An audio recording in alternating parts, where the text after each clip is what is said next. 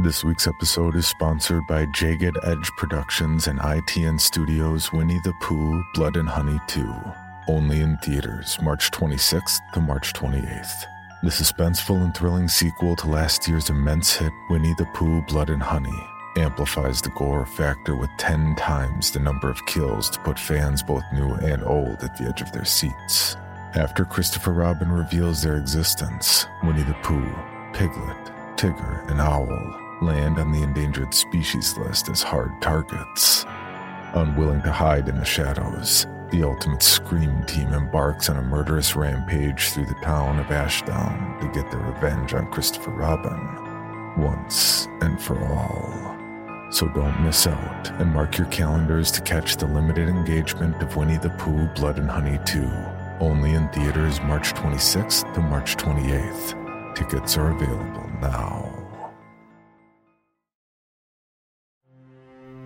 Welcome to the Bloody Disgusting Network. No.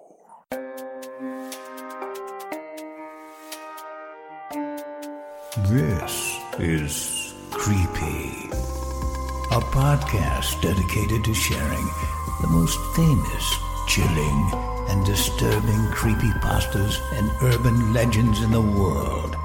Whether these stories truly happened or are simply fabrications is for you to decide. These stories may contain graphic depictions of violence and explicit language. Listener discretion is advised. Creepy presents. Always close your blinds when it snows at night. Written by Gravsey Writes and narrated by Michelle Kane. It was Christmas Eve when I first saw them. Night had come and blanketed our home in comforting darkness, but the moon still brightly illuminated the fragile flakes that drifted from the sky and coated the ground. Mamma always told us to keep the blinds closed when it snowed. She said there were things out there dark things that would try to trick us. But it was Christmas Eve, and I was so consumed by my childish jubilation that I decided just this once it was okay if I didn't listen to Mama. I sat cross legged on the top bunk, my sister sound asleep below. I could hear her rhythmic breathing, almost sinking to the slow descent of the snowflakes. I kept my eyes glued to the inky sky, following the trails of white that rose ever higher, hoping to catch a glimpse of Santa's sleigh. The snow was mesmerizing, swirling and dancing like the ballet performers that were so common around that time of year. I caught myself more than once drifting off into sweet embrace of slumber, but I shook myself awake and clung hard to my goal of catching Santa. I was already seven years old, and I knew Santa wouldn't be coming around forever. This was my only chance. So I gritted my teeth and hardened my resolve to stand guard all night long. When the first few showed themselves, it was only in faint whispers and brief glimpses out of the corner of my eyes. They darted from tree to tree, their form fading into the blackness beyond the small clearing of forest that our house sat on. They sang to me, voices so melodic that they, they tickled my ears. Come play with us, come play with us, come play with us. I couldn't tell if it was a singular voice or many. Their soft ministrations hung in the air, like the snowflakes that dotted the night sky. Before I made a conscious decision, I felt my body moving. It felt like threads had tethered to my limbs and moved me like a marionette as I climbed down the wooden ladder and creaked open my bedroom door. The house was dark and silent, save for the low hum of appliances that is always present in modern homes. My parents had long since gone to bed, probably being cradled to sleep by their own dreams of childlike whimsy, and the thought of me and my sister's faces as we beheld the tree on Christmas morning. Come quickly, the voices beckoned me. Their sound was growing high and frantic as I tiptoed through the house. A sense of urgency bloomed in my chest, pushing me forward. When I got to the front door, I reached out blindly toward the floor, feeling for my winter boots. No time, no time, the voices hissed. They were closer now, like someone was whispering directly in my ear. I gasped, but quickly covered my mouth to stifle the noise. I have to go. I have to hurry. There's no time, I thought to myself as I stood on my tippy toes to unlock the deadbolt and free the chain from the door. I didn't hesitate. As I turned the knob, the howling wind lending me the strength I needed to swing the door open. The cold was biting, and I hissed when my bare feet made contact with the freezing snow. I sunk ankle deep, the wind lifting and tugging my nightdress to expose more of my flesh to the freezing night. I thought briefly about retreating into the warmth of my bed, but as soon as that thought entered my head, I felt like the, the marionette threads had been yanked, pulling me forward and marching me toward the tree line. She's here! She's here! The voices cheered, their euphoria carrying through the silence of the night. I myself smiled through chattering teeth. How special am I to bring such joy to others? I thought. The snow crunched under my feet, and every hair on my body stood tall in protest of the cold. But I ignored it. The voices got louder and more manic the further I walked, cheering me on and showering me with praise. Yes, I felt like the very special little girl indeed, like Alice in Wonderland or Dorothy in The Wizard of Oz. Perhaps this was my present from Santa, my very own adventure filled with magic and mystery. I beamed as I crossed the threshold of trees that made up the boundary of my yard. It was dark, the moon obscured by the thick forest canopy. But my eyes adjusted quickly what little light there was reflected off the swirling snow, and soon shapes began to appear. Snowflakes danced and swayed together. At first, they were fleeting and quickly shifted out of focus, but eventually I was surrounded by bright, sparkling figures. Their long limbs and flowing hair moved gracefully as they formed a circle around me and danced, each one twirling and swaying to some unheard beat. The snow that trailed behind them as they moved gave them a ghostly figure. They were so beautiful in an almost haunting way. I should have been scared, but I wasn't. I was filled with awe at the way they moved so fluidly around me, like I was their sun and they were my planets. I stood in the center and watched, as these ethereal beings put on a show just for me. Their movements were so smooth that they could have been blown with the wind as they moved closer, closing in on me slowly. So slowly, I didn't even notice at first.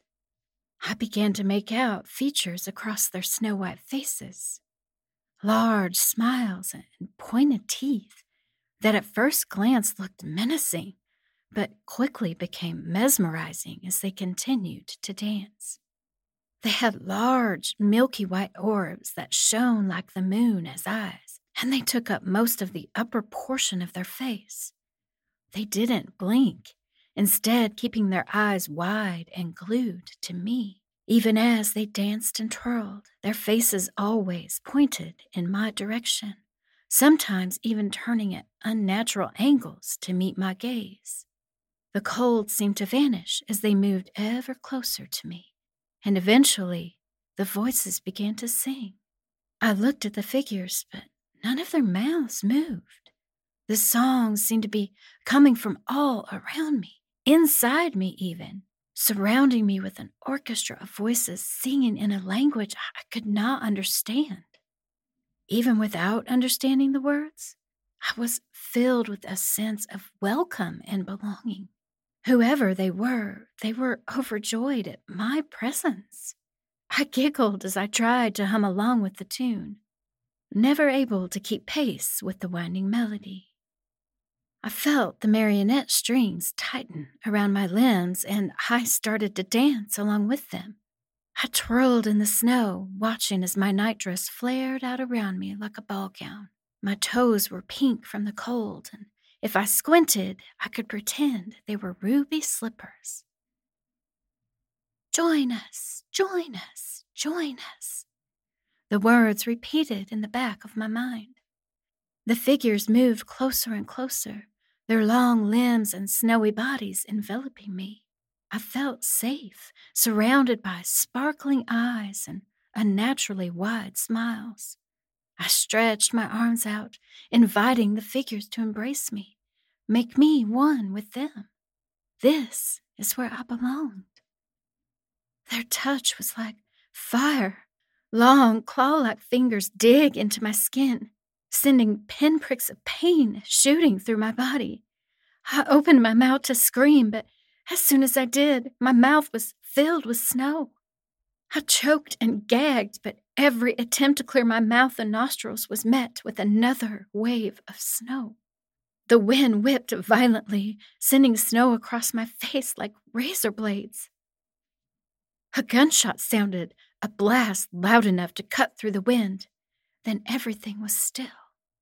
In an instant, the night became unnaturally quiet. I found myself on the ground, partially buried in the snow, and quickly began to clear my face. I coughed and cleared my eyes before sitting up. The cold had returned, and I felt like my bones had been turned to ice. I shivered so violently it was hard to make my eyes focus. But when I looked around, the ethereal figures I'd been so mesmerized by were gone. I felt a pang of sadness shoot through my chest, like I had just missed out on something extraordinary. But it was quickly replaced by terror. In the figure's place stood rotting corpses, their skin sloughing off their bodies in big gray chunks, revealing white bone beneath. The skin that still clung stubbornly to their bones was, was puckered and covered in yellow blisters. The tips of their fingers and ears were black with frostbite, and their noses were nothing more than cavernous holes in the center of their faces. The snow was dotted with spots of blood and decay. I gagged at the sickly scent of rotting flesh. My eyes darted around me as I realized that I was surrounded. There was no escape.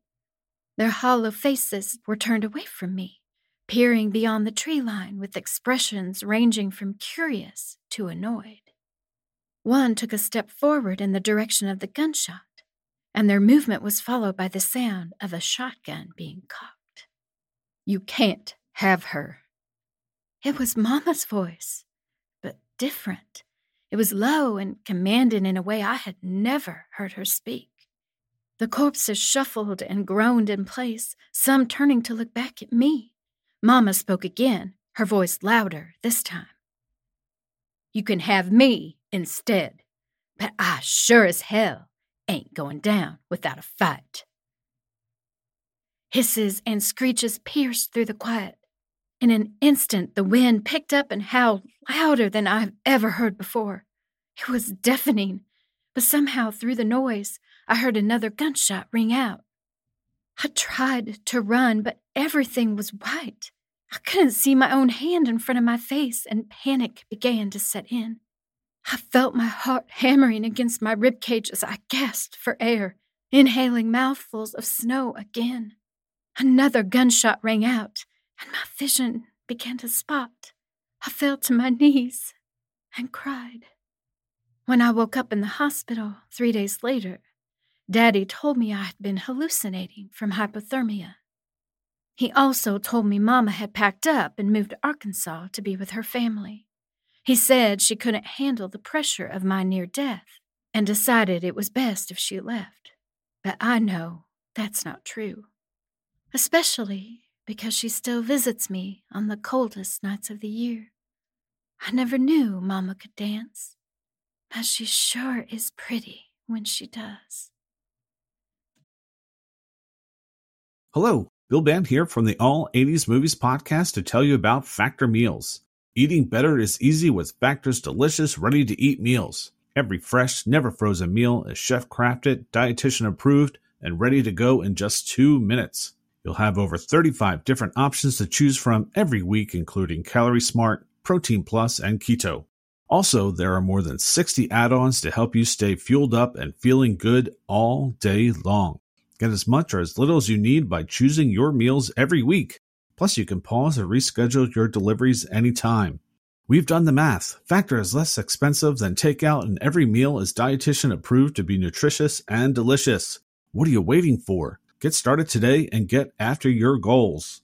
Head to factormeals.com slash 80smovies50 and use code 80smovies50 to get 50% off. That's code 80smovies50 at factormeals.com slash 80smovies50 to get your 50% off today.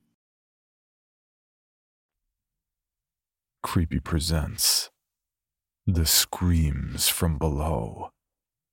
Written by Kyle Harrison and narrated by Cole Burkhardt. My brother Marcus was already dead before I came to Odessa. He was diagnosed with terminal brain cancer just six months ago, making him a walking corpse. When he got the news, it it changed him. He started to do crazier and crazier things just to get the thrill. His latest idea of living on the edge was urban exploitation, and that brought him all the way to the edge of the Eastern world. The news of his whereabouts came to me via an email from a small business just outside of the main downtown shopping area, Ozhden Tours. Written entirely in Russian, this short message told me only that I could come and retrieve his body if I so wished. But when I met the owner, he told me that it wouldn't be a simple matter. Your brother was a brave man. He wanted to walk the path of hell itself, he said, shaking his head sadly. As I soon discovered, Marcus had chosen to go explore the underground tunnels of Odessa, and did so without a guide.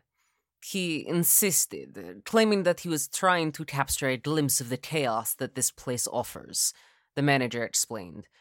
He felt so guilty that he insisted I should take the money Marcus had paid him. After the fourth day, and he did not return, I felt the only choice would be to call his next of kin. It is not the first time this has happened. The labyrinth entices many foolhardy people into its maw. I often warn them that the place is not to be disturbed and insist that I accompany them, but they do not listen he admitted, shaking his head sadly. I gave him an inscrutable smirk, thinking that this was part of the scam he ran, offering an unsupervised tour into the heart of the Ukrainian city, and he would turn a blind eye for just a few extra dollars. Had Marcus not been American or had wealthy contacts, I doubted he would have called me at all. How often, I wondered, did he simply send aspiring young men and women to their death, all for the allure of uncovering hidden secrets beneath the earth? I'm not leaving until I collect his corpse, I told him.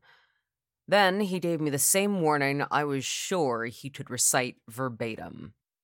The tunnels are expansive. Some say there are over a thousand access points across the city. It is a city under the city, an entire network of caves, tunnels, and complete darkness. And how much of the place do you know? The city laws allow me to only navigate the first level, perhaps only 5% of the tunnels that weave their way throughout Odessa, he admitted. I was sure that he expected I would simply take the money and leave, but Marcus deserved better. So instead, I asked him to take me to the point of no return. It wasn't long before there was little to see in front of us, save for the dim lighting of the headgear he gave me. Why would anyone want to come here? I whispered as we descended. The caves were claustrophobic already, and we were hardly a hundred feet below the surface, I thought as we turned a corner, and the space became even more confined with each step the outside world forgotten, and a new nightmare born. There is a lot of history here. During the wars, some soldiers were here for six months. Can you even imagine being locked away with no light or sense of time for that long? The maze can play tricks on your mind. The guide told me, his voice echoing as I saw some of the weird and disturbing graffiti on the walls. Pictures of devils and mutilated bodies hastily scrawled by pranksters and other logs made by half sane men that likely used what little tools they had to etch out a living day by day. To go on down here in the midst of nothingness took a certain amount of bravery and stupidity, I knew. This is as far as I can go, the guide told me as we reached another flight of stairs. I couldn't even see the first step below my feet. The darkness was so incapacitating. Well, you're gonna have to break the rules today. I'm not gonna wind up another corpse for you to stare your guests about. I told him, grabbing his arm and pushing him down. Uh, no, hold on just a minute. Let's be reasonable men about this. Weren't you listening to a thing I said? This place is impossible to search every nook and cranny. Some say that only 80% of the tunnels have ever been registered. It would doom us both to go any further, he said nervously. I revealed the pistol from my coat and motioned him to start the descent. I will only use this if you try to run, I told him. Marcus deserved a better final resting place, I told myself as we went down to the next level. Slowly, we began to search the catacombs. Neither of us spoke as we surveyed the hollow tunnels. It was easy to see why anyone would believe this place was haunted. Not even rats were stirring across the floor. This is a bad idea. We will soon lose track of which way we came, the guide warned. Hold this, I told him as I took off my jacket. I had come prepared for this with a few torches that were small enough to stash in my pockets. So I laid one down next to the last corner as we crouched down and entered what looked like a military bunker. Scrawling digits covered the walls, a tapestry of sanity being broken as these men struggled to find a reason to keep going. My headlight caught a glimpse of something in the far corner, and I found myself a bit disturbed by it. It looked like a full sized model of one of the soldiers, dressed in protective gear for the long months in the hazardous tunnels, gas mask and all. I thought you said that you didn't bring people down here, I told the guy, showing him the doll. How do you explain this? He mumbled an apology in Russian and said, There are things about this place I can't understand, sir.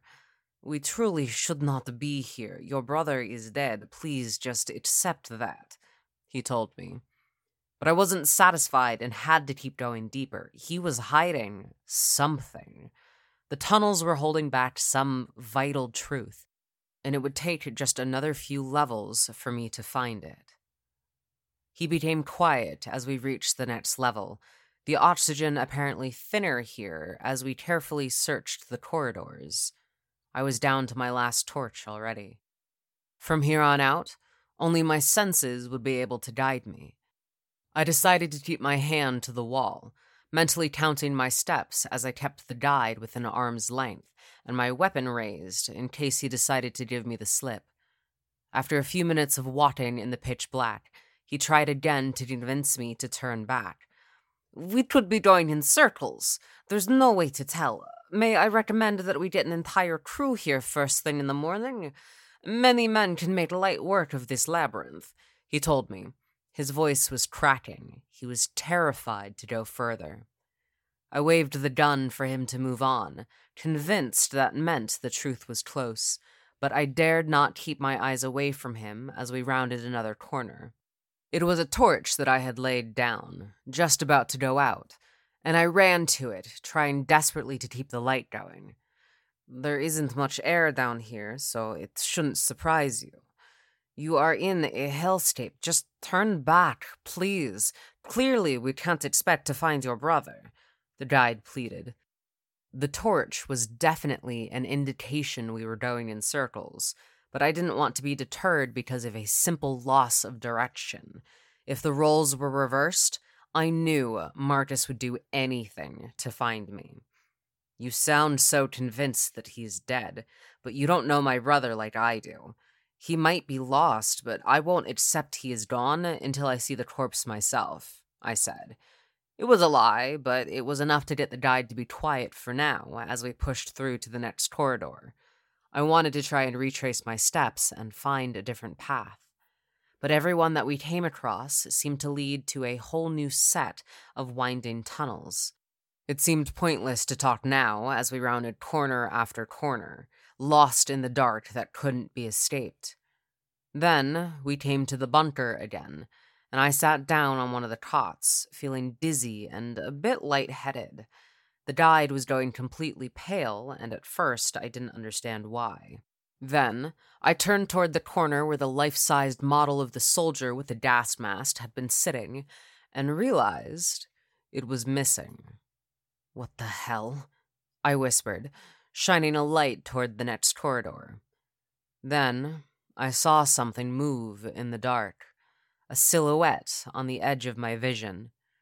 It was the soldier standing there in front of me, maybe only 10 meters away, the reflective surface of his gas mask showing me that he was moving towards me at an alarming pace.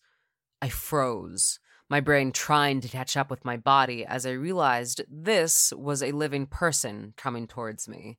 Immediately, I shouted to the guide to move, but it was too late. The soldier was on him in less than a few seconds, strangling him to the ground as I backed away. My only thought was to run.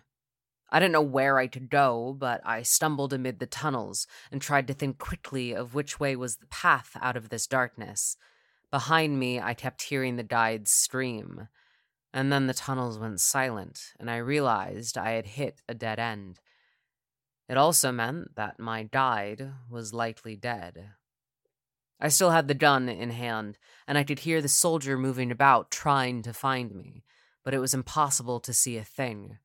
I hugged the wall again, realizing that if I couldn't see my attacker, that meant they also couldn't see me. I stayed completely still, listening to the darkness, thinking I was waiting to die. I could hear nothing at first. And then, breathing from within their mask, they were right in front of me. Did they sense me? I wasn't sure, I kept still for a moment until I actually felt their body against me. I reacted on instinct and pushed them down, running back the way I had come to the bunker. The guide was dead on the ground, his eyes bulged out and his tongue cut off to stop the sound of his screaming. I grabbed his phone and used it as an extra source of light to find my way toward the next corridor. It was another dead end, my mind was panicking. No wonder somebody came down here to end it all. There wasn't an exit. Turning back, I saw the soldier standing at the end of the corridor, just gazing at me, perhaps trying to decide if I was worth dealing with. There seemed to be an air of familiarity to the way he stood. And then it hit me. You came here not to die, but to hide. I told him. The soldier took a step forward. Well, then you've got your wish. Let me go. Let me get out of here alive, and I won't tell anyone, I said. Another step, and they were showing their weapon of choice a curved, serrated blade. No one has to know. As far as the world is concerned, you are dead. It, it can stay that way, and you can just keep doing whatever it is you were doing here. I, I can make up a story. Tell them that there was a, a cave in or something, I begged. Or just that you got mugged. It doesn't have to be this way. He was standing only a few meters away now, the blade probably inches from stabbing into my chest. I know you have nothing to lose, but please, I still have a family. I still want to keep going, I sobbed. The soldier held up a finger to his mask, then he took a step aside and gestured for me to leave. I hesitated for a second, trying to understand what might be going through his head. Why had he chosen any of this? But I didn't dare question the chance to escape. I left him there in the darkness, stumbling to find an escape. It felt like hours before I could really even get a sense of location. We only saw each other once more when I heard the sound of bones breaking and realized he was feasting on the guide's carcass. His back turned to me as he hunched over the corpse like a wild animal. I don't even know if he recognized that I was watching. Instead, I left those tunnels behind and spent the next 10 hours trying to find a way out, my breathing ragged and heavy my body sore and hardly able to move. Eventually, I did make an exit, managing to crawl through a drainage pipe to a southern part of Odessa.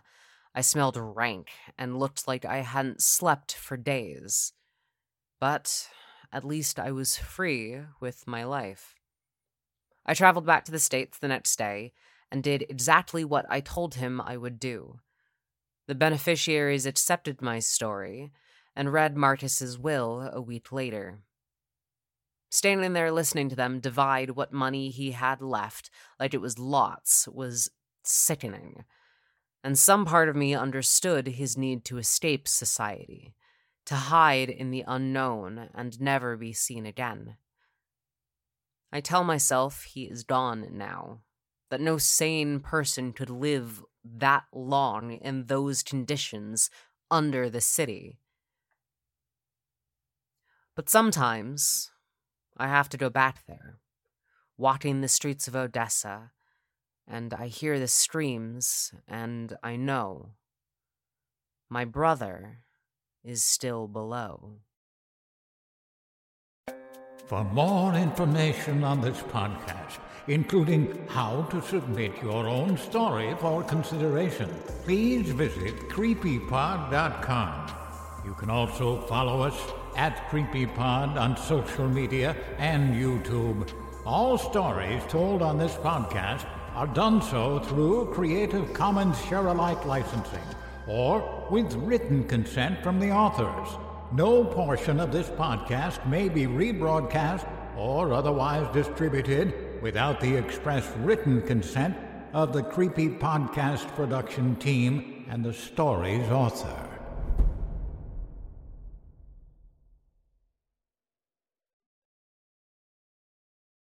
Item number SCP 5186. SCP 7160. SCP 7533. Object Class Euclid. Keter Safe. Special Containment Procedures spreading across the hemisphere and kicking up vast amounts of ash and dust.